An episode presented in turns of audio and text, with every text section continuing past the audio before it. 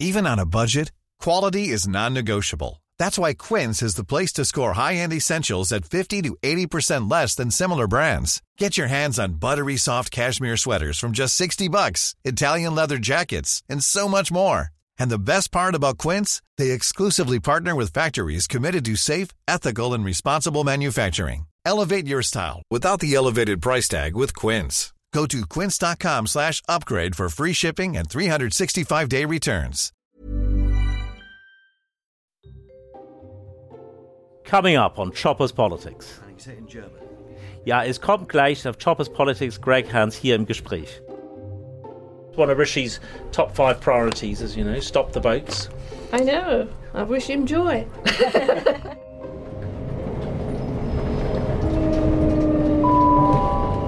We are now approaching Lewes. Please mind the gap between the train and the platform.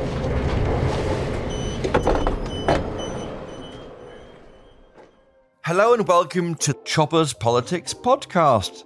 I'm Christopher Hope, the Associate Editor for Politics at The Telegraph. You're joining me in a pub, but not the Red Lion in Whitehall. We're in the Anchor Pub in Ringmer, near Lewes. It's a Lib Dem Green council area that the Tories are looking to win in next week's local elections in England. And we're here with local Tory MP Maria Caulfield and Greg Hands, the Conservative Party chairman, who also speaks very good German, as you've just heard. Now, earlier we stepped out to watch them knocking on some doors, and we listened in to what some voters had to say. Good afternoon. Hello. hello. Hi, Maria. You're local MP. Greg Hands, chairman of the party. Oh, hello. Sorry, my hand's are a bit Nice cold, but meet you. nice to meet you. Thank you for thank you for coming to the door and having. I've been up and down the country the last three weeks, um, from Yes. Ramsgate to Hartlepool, from Accrington down to Worcester.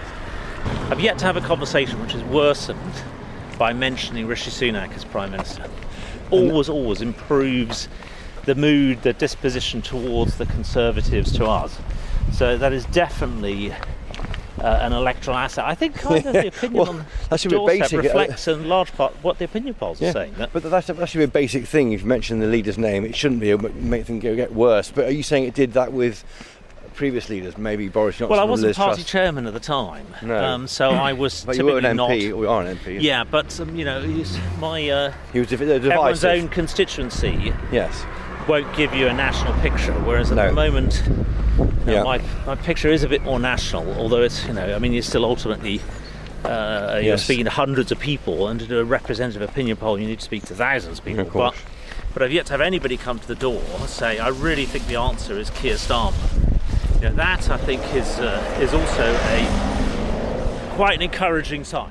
I don't always agree with what you're doing, of course, and I do wish you'd get the civil servants back to work. I was a civil servant in the Home Office for 40 Were you? years. Gosh. Okay. And I worked in the Asylum Directorate for the last few of those. And the Yeah. mere fact that they say now they're doing one case a week is preposterous. Uh, we're, ma- we're, big, we're doing a big increase on that. We've You got it off the to, one a but- week to help clear the backlog. That's a big part of, as you know, we passed uh, passing the legislation this week in the House of Commons. Labour, Lib Dems all voted against the boats legislation, but we're putting the legislation through.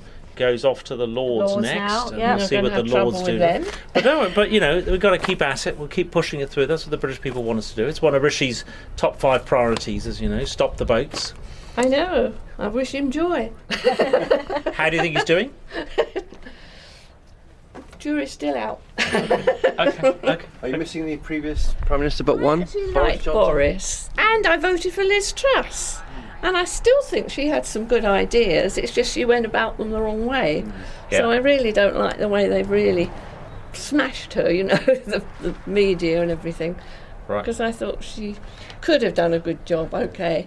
But You've got to do it gradually. Rishi Sunak's five Yeah, priorities: halving inflation, growth, cutting the debt, cutting the hospital waiting list, stopping the boats. That seems like the right thing. Well, it's- yes, yes, if it all works. Yeah, well, I think we're making progress. Absolutely. And what do you think locally? Because you've got three Green councillors here. What, what's your what's your thoughts for next week? I just sort of tend to vote Conservative because I always do. Very Which is sensible. probably Well, yeah. Not entirely the idea, but well, I, there's not to my mind. Although I'm not always with the Conservatives what they do, there's just no viable alternative. The sort of Labour getting in fills me with horror and always has. Yeah. and Lib Dems, well, they're never going to get in on their own. They're only going to be sitting on someone else's They'll back. be, they'll be propping they? up Keir Starmer. Mm, if yeah. can, Yeah. So, So here, the danger, I think, if you get a Lib Dem MP again, is that they will vote to put Keir Starmer in number ten, which would be a total course. disaster. so I do hope you get your seat ne- back next year. No, but thank you. mm, Well, Maria's a brilliant It's going to be MP. tough. It was, it was tough last time as well. Thank you very much, Steve, for your time, and um, it's thank nice you to very much, see Steve, you for your, all. for Yeah. your support for Maria. She's a brilliant MP and a great minister, great,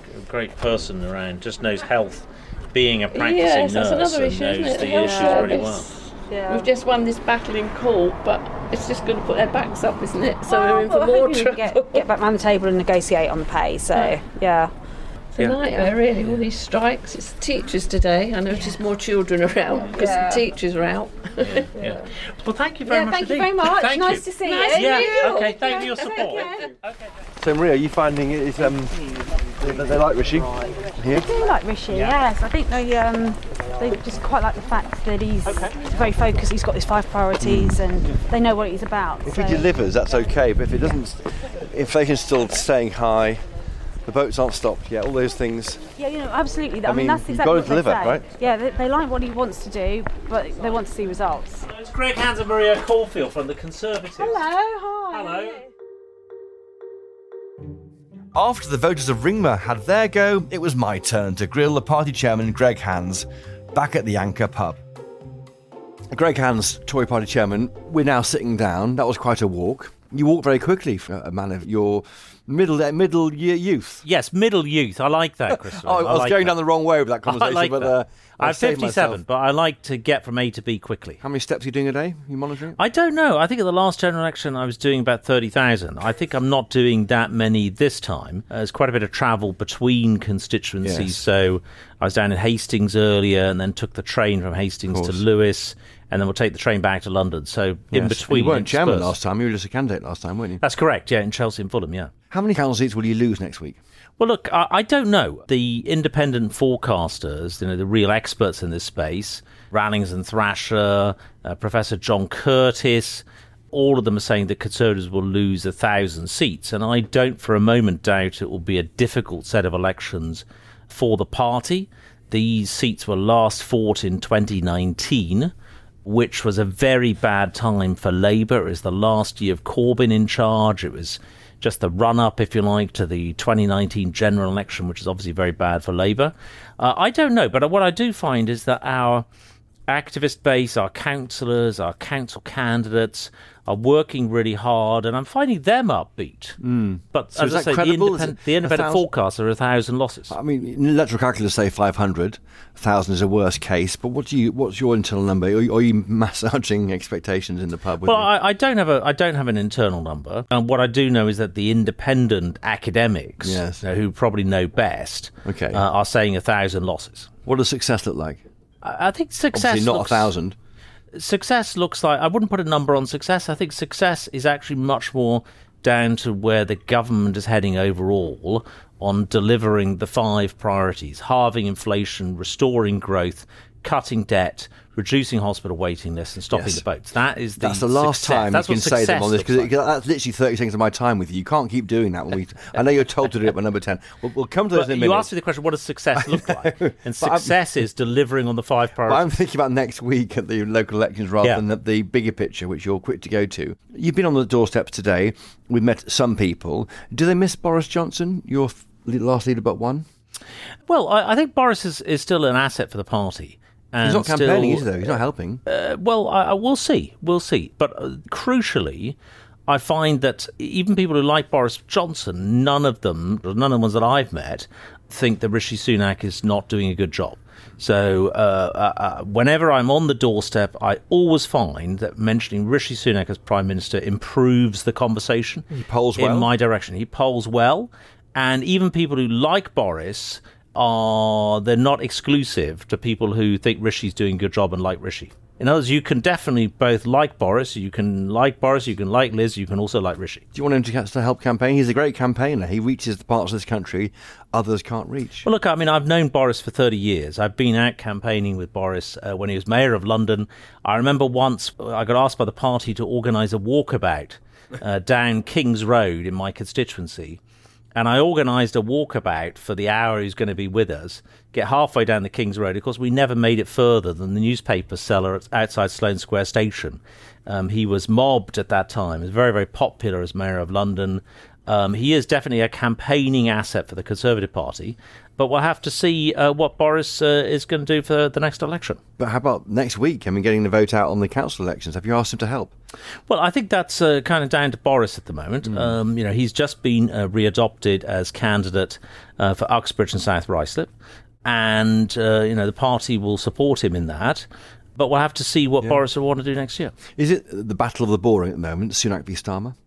No, I don't think so because I think people see uh, Rishi Sunak as actually getting on with the job, and actually what they want to see is a period of delivery, uh, dealing with the difficult challenges facing the country: high inflation, high energy prices, the Vladimir Putin challenge on the security side, uh, making sure that uh, the uh, uncontrolled migration in the channel, the boats is sorted out there's quite a lot of things that I think people want to see sorted out at the moment. That's what we're focusing on, the people's priorities. It does hang on those priorities, the five things you mentioned there. Inflation is still in double figures. It's meant to fall to single figures, wasn't it, in February? It hasn't happened yet.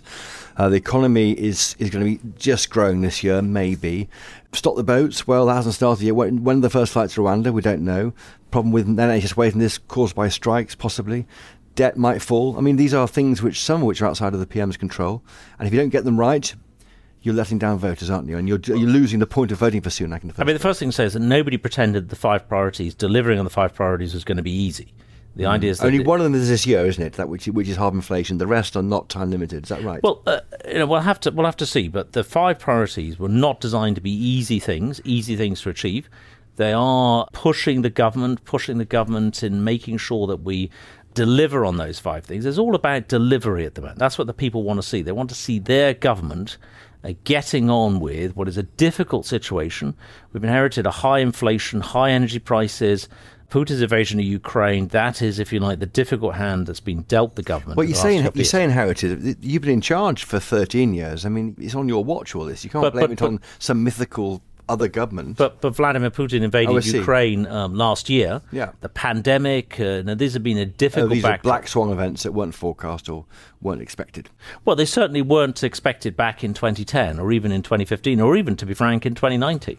Taxes. Why can't you say we're going to cut taxes if we're in the next general election? Well, I think the priority at the moment is delivering lower inflation. People are definitely feeling the pinch with higher bills. That, I think, is where people want us to concentrate on. And that is where the focus is. Uh, we also have the focus on reducing debt, uh, growing the economy as well. Of course, we would like to be reducing taxes at the right time. So, what's the reason then, if you're a Tory, to vote for the Conservatives if you haven't got the sunny up plans of getting more money back from the government? Is it well, an issue of competency against risk? Is that the point? I think there's two parts to that question, Chris. The first is the local elections coming up uh, next week where we're asking people to vote Conservative because Conservative councils ultimately deliver better. They deliver better for less council tax. Conservative councils cost you £80 less on a Band D council tax, but deliver based more. on some ex- external uh, analysis? That is, uh, Band D as a comparator is what has always been used as the council tax uh, comparator. Okay. Uh, councils deliver you more. Conservative councils fill, for example, more potholes than Labour and Lib Dem councils put together. We uh, deliver typically better services as well on council services. So that is the election for next week. We've got some fantastic Conservative councillors, council candidates up for election right the way across England next week. I think in terms of the general election, I don't think people are yet in the mode of uh, thinking about who to choose at the next general election. I think they're much more interested in seeing the Conservative government delivering well and delivering well on the five priorities uh, making sure that uh, uh, we improve their lives over the next year. And uh, I don't think they're really thinking about an election yet. But will you, you as a party, fight the next election on cutting taxes? That will be a, a differentiation well, with Labour. Again, I think it's uh, too early to tell on that. Chris. I think the, the focus at the moment is on delivery this year, and we will see what sort of a prospectus, a manifesto we offer to the country next year. You voted to remain in the uh, Brexit referendum seven years ago now. Do you regret that? Do you wish you voted to leave? No, I don't, uh, Chris. To be honest, uh, the question as it was at that time in June 2016, looking at the what I knew at the time, it would have been difficult. I mean, emotionally, um, you know, my uh, my wife German, is German, right. my children are bilingual, English German. You're bilingual I've yourself, lived- aren't you? I'm, I wouldn't say I'm bilingual because that is a specific term, but I speak German fluently. I would be able to do this interview in German. Without, I'm not saying you're, you're an easy interviewer, Chris, but I would be able to do this in German. So, I mean, emotionally, it would have been difficult for me to be anything other, I think, than a Remainer. However, you know, it's a different question today. And I think that Brexit was always a set of challenges and always a set of opportunities.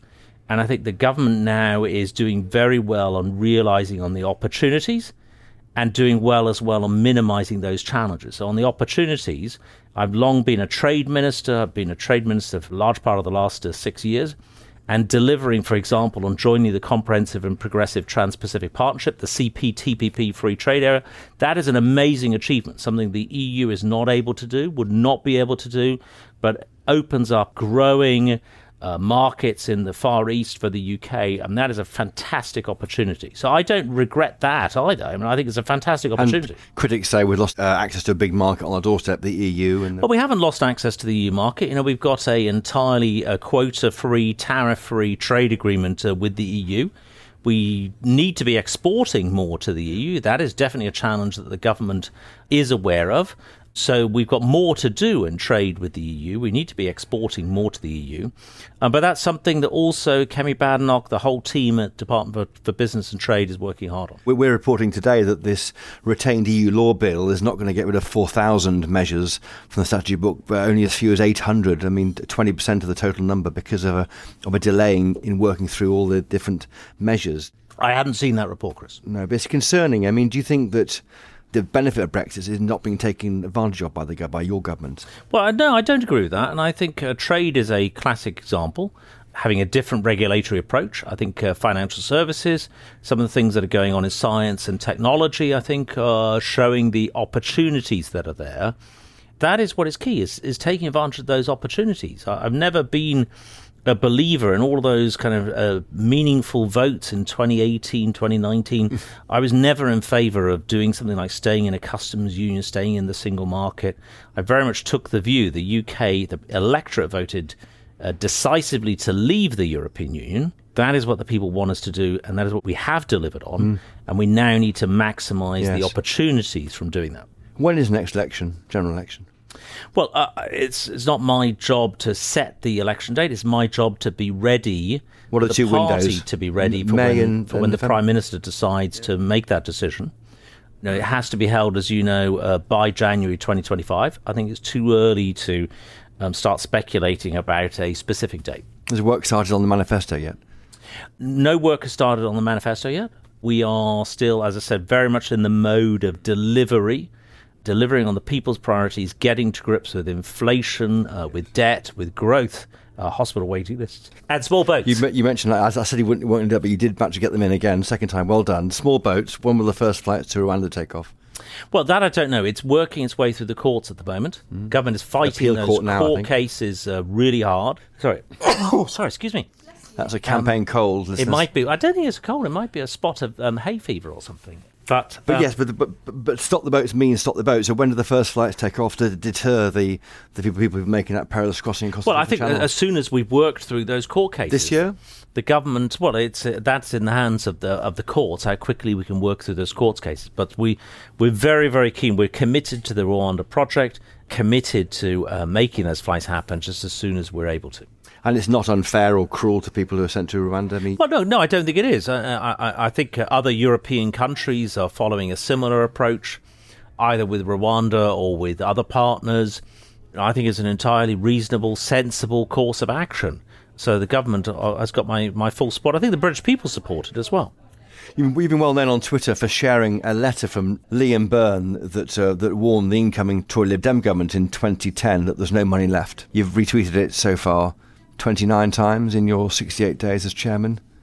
Why are you obsessed about news 13 years ago, Greg Hands? Because I think it illustrates what a lot of people know or suspect uh, that Labour governments are terrible at running the country's public finances, and that successive Labour governments in my lifetime uh, have left the country with no money. So it's a reminder. It is a reminder, pointing out to people that, that it, was, it was Labour who who left us with that uh, legacy in 2010. And it is a clear reminder the, the letter from the then Chief Secretary of the Treasury. And is the letter anywhere near your purse at the moment? It's in my pocket. I thought so. This uh, is it fair though to do that to Labour, given Liam Byrne is nowhere near the top of the party, and it was a while ago, and you've been in power for 13 years? Is it not a bit lame not to find a new thing to attack Labour with than rely on the attack? Oh, well, we, I mean, there's plenty of current reasons not to vote Labour as well, Chris, if that's what you're looking for me no, to talk no, about. no, no, okay, okay. I mean, I think the fact that Keir Starmer has not cut through with the public, that Keir Starmer has changed his view on almost everything, going back to Brexit. You know, this is the man who uh, did want to Okay. have a second referendum. He wanted to vote Remain, and now he's talking about the Are- Are you finding it's polling well then? Is this letter remembered by people? Is that the point? Is that why you was that why you're pulling it out all the time with your pocket? Well, I think uh, I think we're making a, a, a very important point about Labour. That uh, last time around they were terrible at running the public finances. They left the country in a position where for every four pounds the government was spending, one pound was borrowed. There's no way that you can have your public finances, your personal finances, sustainable uh, at that level. The, the, the, the position that Labour left us in in 2010. But the, the, the Tories had 24 tax rises under Rishi Sunak, as Keir Starmer said in Prime Minister's questions this week. Tax burden at a, at a, a 70 year high, however high it is. I mean, the Tories' record on the economy is being criticised by, by your opponents, isn't it? Yeah, but, but I think all of those attacks have at their root either the increased spending from the pandemic or as a result of higher energy prices driven by Vladimir Putin's invasion of Ukraine. I might also add, I don't think Labour are pledged to reduce any of those taxes or reverse any of those taxes. I think people know that the Conservative Party is more likely to be delivering lower taxes in the future than any alternative Labour government under Keir Starmer would. That is also really important. And your party isn't out of ideas. Some people say privately a, a period in opposition might be a good thing for the Tory party. That, that- that's a terrible idea. There's no, it's not a good idea for the Conservatives to be in opposition. The important thing that is for Rishi Sunak to be competently getting on with delivering good governance. You're chairman of the party. You've got to find a new candidate to fight Sadiq Khan in London mayoral elections next year. We've got Samuel Kasumu on our on our podcast this week. Will he be your candidate? Well, uh, it's up up to the London Conservative Party members to make that choice. I'm confident there'll be a really good list of candidates going to the membership, to the wider party. There'll be a number of candidates going forward, and then to the the hustings, uh, two or three candidates, and then to a ballot by all London Conservative Party members. When's that? uh, This in September time. in, in due course. Well, it would be we're going to be setting out the timetable uh, for when that will happen, but that will happen. We'll have a candidate in place uh, before the summer recess. and you you can get a good a good challenge, can you, to Sadiq Khan? Well, I think from the what I know about the candidates who are interested in going for it, and nominations have yet to open. Uh, but I think we'll have a strong field and we'll have an excellent candidate uh, to take that fight to Sadiq Khan, who has been appalling for London. He has been, uh, uh, I think, probably the worst. but London's a Labour city, isn't it? You've Well, got no, I, admit d- that, I- Hands. I disagree. I disagree. I know you're a think, Tory MP for an in a London seat, but I think a good candidate would be very capable of winning that race. Sadiq Khan is unpopular, polls worse than the Labour Party. I think with a good candidate, we can we can unseat Sadiq Khan. Okay. Well, Greg Hands, the Tory Party chairman, here in Lewes in a pub. We like pubs, don't we? Thank you for joining us this week on Chopper's Politics Podcast. Thank you. Greg Hands there with some news about when the Conservatives might select a candidate to fight Sadiq Khan, who's going for his third term as Labour Mayor of London next May. And I'll be talking to one of those possible candidates right after this. War in Ukraine is reshaping our world. For the past 12 months, the Telegraph's team of experts in London and correspondents on the ground have been analysing Putin's invasion of Ukraine every weekday on the Ukraine the Latest podcast. With over 24 million listens, Ukraine the Latest is the go to source for up to date analysis on the war from every angle military, humanitarian, political, economic, historical, just to name a few.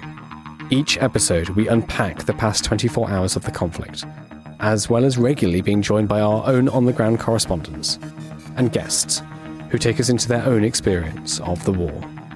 Search for Ukraine the Latest in the same place you're listening to this podcast and follow the podcast so you don't miss an episode. Thank you for listening.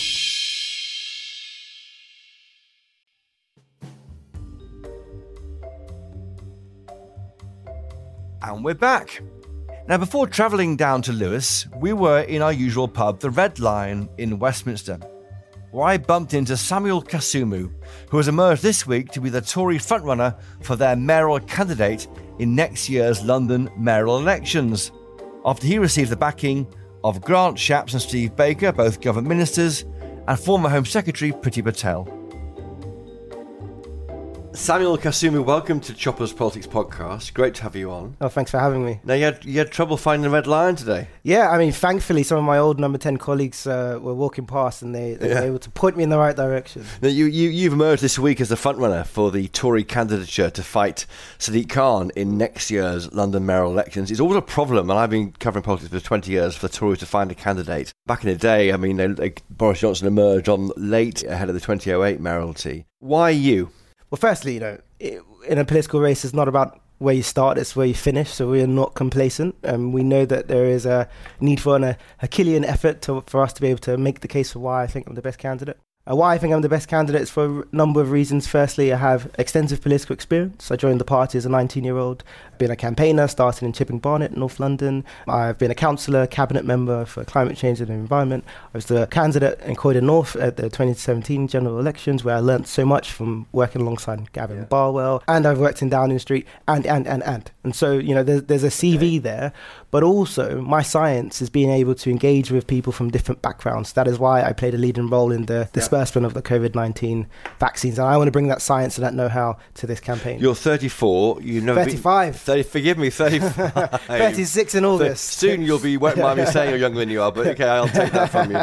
But you are never been an MP, have you? Now, previous candidates for mayoralty have always been an MP, haven't they? Yeah, but in my opinion, being a mayor is very similar to being a councillor, because especially a cabinet. Because you're a councillor now in Welwyn Hatfield. Yeah, aren't you? because you have you, uh, you have control of budgets, etc. Whereas if you're a member of parliament, there's a slightly different constitutional role that you play, and so I think I have enough skills to that are transferable for this particular job. And also, there are very amazing mayors uh, across the country who also never mem- um, MPs. You know, Andy Street was never MP, and as far as That's I'm right. aware, Ben Houchen, who I went to visit just a month ago, Yeah. uh, as part of my you know Tees Valley. Yep, work experience, fact finding mission. Also, wasn't a member of parliament.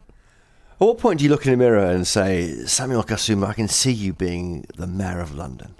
That's a big moment, isn't it, in your life? When was it? What was the day? Well, I, I- I don't think that time has ever come. okay. Uh, I've had a, I've had But you want to be mayor, though. Yeah, yeah. it I've, I've, I've so it must a, be coming. I've had a conversation with the wife, and her uh, her response was, "Well, if you want to do it, I'll support you, but just make sure you you, you recognise you still have to do the dishes and you still have to pick up the kids."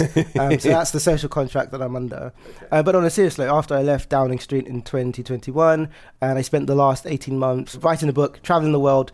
Um, speaking to many political leaders about you know what the future of conservatism looks like, uh, and then it dawned on me that actually a period of modernisation will have to return, and I feel like I want to play a very significant role in that. And I also think that London is the best platform to begin that Your book's called The. Power of the Outsider, Yep. la- launching soon, and you're you're looking to sell out the Hackney Empire Yep. for a big Q and A with uh, Tim Campbell from The Apprentice. Mm-hmm. Um, that's tickets going for fifty nine pounds each at the top price. Well, there, Will there, you sell out? there are literally 20 tickets that are going for that price. Okay. Um, and so the average price is about 25 quid. Oh, fine, fine. And we're fairly confident the marketing begins properly on Friday, and we're, we're, we're sure we're going to have a full house. And more importantly, a very good conversation, an interesting conversation about the future of London, the future of this Okay, country. let's come on into, into your policy platform in a second. Why do you leave number 10? Did you fall out with Boris Johnson? Because you were his point person on liaising with the black community, weren't you, in the, in the UK? Well, well, not just. So my portfolio was civil society and communities, and part of that meant uh, how we engaged with Britain's minority ethnic population, uh, which again is part of the science. but you quit, and no one knows why. Uh, yes, that is a good point. Um, not nobody. Some people do know. I Um, don't know, and I meant to know what's going on. Yeah, I mean, firstly, me and Boris Johnson, for the avoidance of doubt, did not fall out. Um, we had a very good relationship. He was always very supportive about all of the work that I oversaw. And actually, when I left, he didn't want me to go. And number 10, for most of the times when I was there, was a very collaborative environment. I felt very happy to work there and function there. It was a tough, tough, tough job. And so a point came when there were some tensions about some of the direction of travel. Which uh, bits of it? Was it COVID linked? I mean, it was 2021. Yeah, I mean, I was involved as in vaccine deployment, and before that, you know, trying to stop as many people as possible from dying from the. So, um, so, so what was the, the disease. division that forced you out?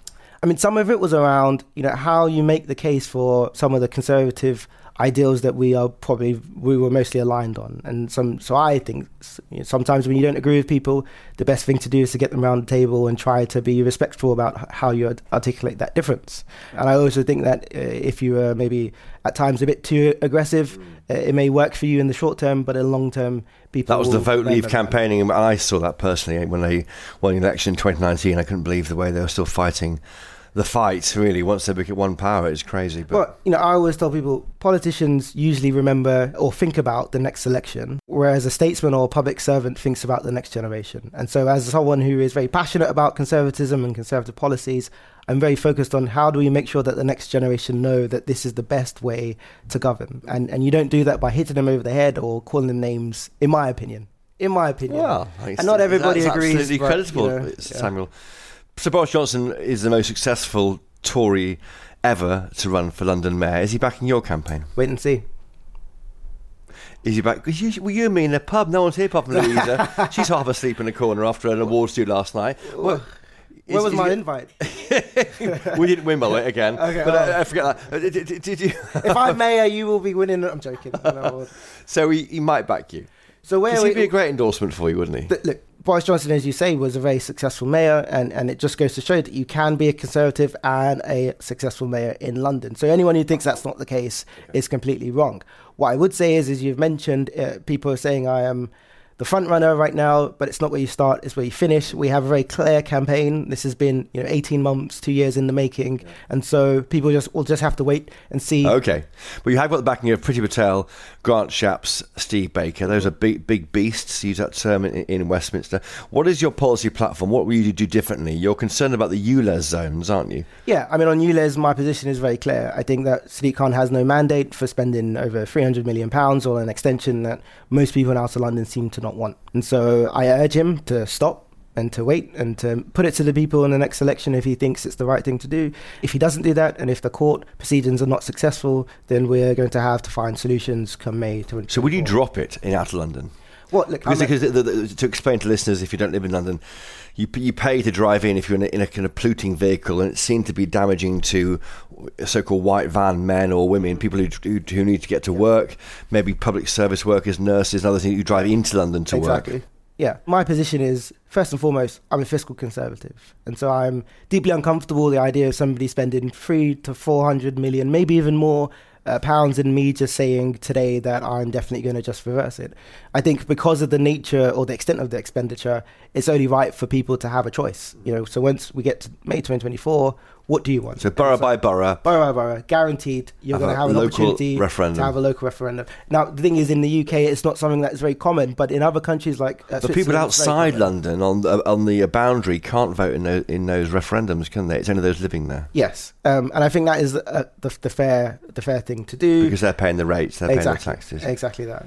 Um, having said that, I'm very cognizant of the fact that some very important public servants, nurses, healthcare workers who live just outside London will struggle with the ULEZ charge, and we need them to come in because we need folks to look after them as vulnerable. You want to signal local support for the ULEZ, but what about pollution, that kind of thing? I Yeah. suppose. Yeah. I suppose if there's big concerns about pollution, they vote for it, don't they? And that means you're not. In, No, uh, not I necessarily. mean, that, that's what justifies it for Sadiq Khan, right? Yeah, not not necessarily because I think that there is so much more you can do. I'm a cabinet member for the environment and climate change, and so this is my science as well. And so I know that the things you can do around decarbonisation of buildings, encouraging people to reduce their food waste, etc. There's a long list of things. You're a councillor in Welwyn Hatfield, but you live in London, do you? I have a place in Barnet, but me and my family are in the process of moving back. So, so a second home in Barnet, yeah, and and you lived outside London. yeah, and uh, but I'm London born and bred, born in Paddington, grew up in, Yeah. in Barnet, and, and on my way back home to serve the people of London. What's the what's the qualification to be London mayor if you don't live here?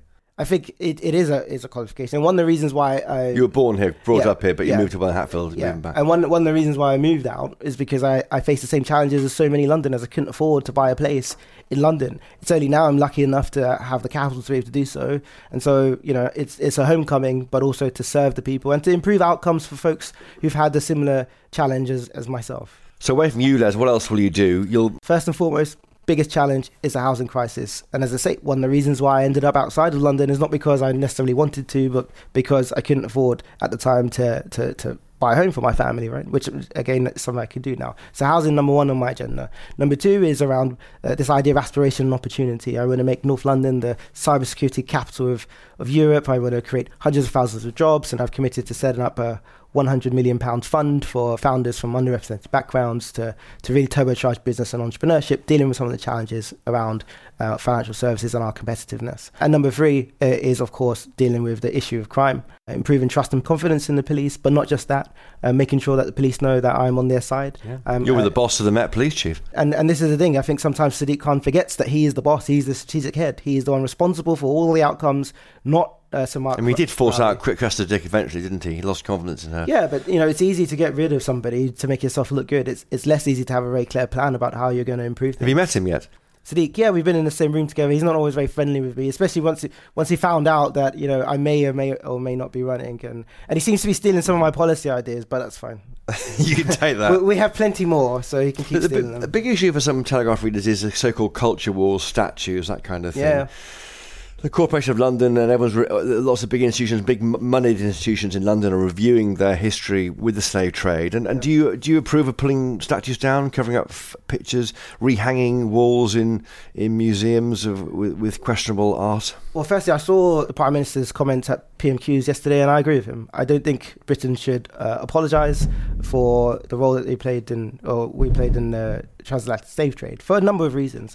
I think a lot of people don't realise that uh, before um, William the Conqueror arrived here the, uh, in 10, 1066, Britons actually enslaved themselves, um, and, and then and it was the Normans that thought that was barbaric, and so as a result, they they abolished. Yes. So the, slavery. how far do you go back Yeah. is your point. How, yeah, well, how far do you, do you go back? Where do you stop apologizing? Because I think every single person probably has an ancestor somewhere who who was involved in some kind of evil act or activity that will have had an, a material impact of, around where we are today. But I think the more broader point is I, th- I think most people from African and Caribbean backgrounds and beyond are more interested in how you improve the lots of people that are here today and also future generations. So there's two things I, I'm, I'm completely passionate about and committed to. One is dealing with the disparities that still exist in some circles and spaces, uh, and, and number two is improving relationships with Commonwealth countries uh, across the world, and, and that is they, they, they are two things that will be a priority for me. Are you I'm letting there. down other black people saying that? No, I think my record on serving people from all backgrounds is very clear. I mean, I, when I was 19, I set up a student network for students from underrepresented backgrounds. The search firm that I set up focuses on helping people have access to board board opportunities. So, you know, I'm not a culture warrior for the avoidance of doubt, but I focus on the substance and delivery. And I, as I say, I think my record is very clear.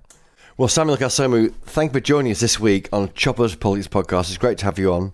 And let's see what happens in the next eight, next 12 months. Well- the election is 12 months this, next week. Well, this is it. And if if if, if I am lucky enough to still be the front runner at the end of this selection, You'll come on the podcast again. Make sure you have me back. Of course I will. Now, don't forget your mug. Awesome. Samuel Kasumu there. Well, that's all for this week's Choppers Politics listeners. Thank you to my guests, Maria Caulfield MP, Greg Hands MP, and of course Samuel Kasumu. Thank you to my producers, Louisa Wells and Giles Gear. But most importantly of all, thank you to you for listening. If you've enjoyed this podcast, please do leave us a rating and a review on Spotify or Apple Podcasts. It really helps other people find this show when they're looking for one. For daily insights into the world of Westminster, please do sign up to my daily Choppers Politics newsletter. It arrives straight in your email inbox every weekday, and the link for that will be in the show notes this episode. And don't forget to read my weekly Peterborough Diary gossip column out every Friday at 7pm online and in Saturday's copy of the Daily Telegraph. As always, please do buy a copy of the Telegraph if you can. Until next time, though, from the Anchor Pub here in Ringmer, cheerio.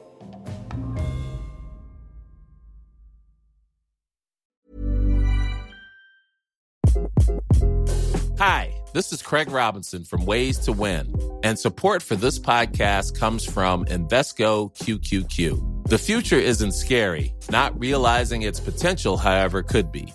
Just like on the recruiting trail, I've seen potential come in many forms as a coach. Learn more at Invesco.com slash QQQ. Let's rethink possibility. Invesco Distributors, Inc.